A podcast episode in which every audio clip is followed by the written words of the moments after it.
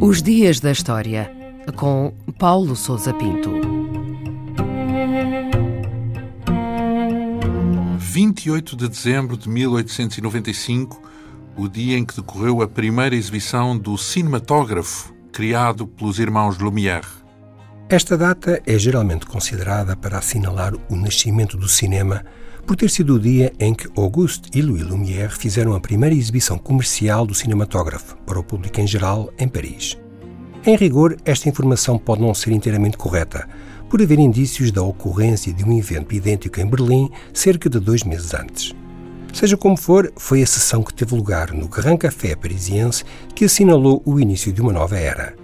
Tratou-se da exibição de dez filmes, pequenos documentários com menos de um minuto cada, entre os quais aquele que é muitas vezes chamado de primeiro filme da história do cinema, chamado de Saída dos Trabalhadores da Fábrica Lumière em Lyon, da autoria de Louis Lumière.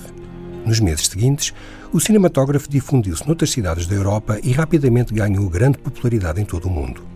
Foi uma das grandes atrações da Exposição Universal de Paris, em 1900, e deu origem a uma nova arte de imagens em movimento e de uma nova indústria de entretenimento.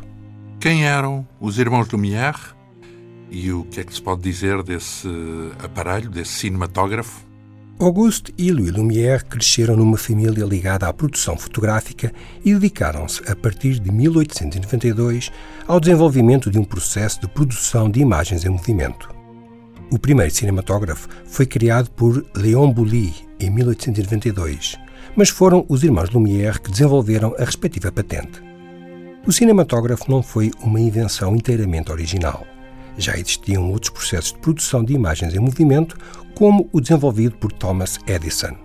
A sua vantagem residia no facto de juntar no mesmo aparelho o registro e a reprodução de filmes, ou seja, o cinematógrafo era simultaneamente uma câmara e um projetor.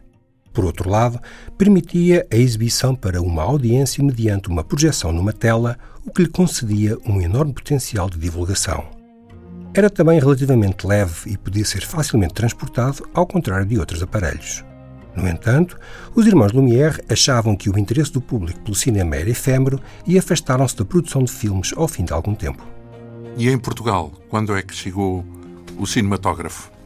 A primeira exibição do cinematógrafo em Portugal ocorreu a 18 de junho de 1896, quase seis meses depois da sessão dos irmãos Lumière em Paris. Teve lugar no Real Coliseu de Lisboa, uma sala de espetáculos que então existia na Rua da Palma, no intervalo de uma opereta então em cena. António Santos Júnior, que então explorava a sala, tinha visto o cinematógrafo em Madrid e contratou imediatamente o dono de um dos aparelhos para fazer exibições em Lisboa. A publicidade chamava então ao cinematógrafo as fotografias com vida, que foram um sucesso imediato. Diz-se que o próprio infante Dom Luís, irmão do rei Dom Carlos, acorreu pouco depois a uma das sessões que faziam furor em Lisboa e que foram depois reproduzidas no Porto, em Espinho e na Figueira da Foz. Nesse mesmo ano foram feitas as primeiras rodagens, no Porto, pela mão de Aurélio Paz dos Reis, que se tornou assim no primeiro cineasta português. Apesar deste início auspicioso, o cinema em Portugal não teve grande sucesso nos anos imediatos e só veio a conhecer um franco desenvolvimento já no século XX.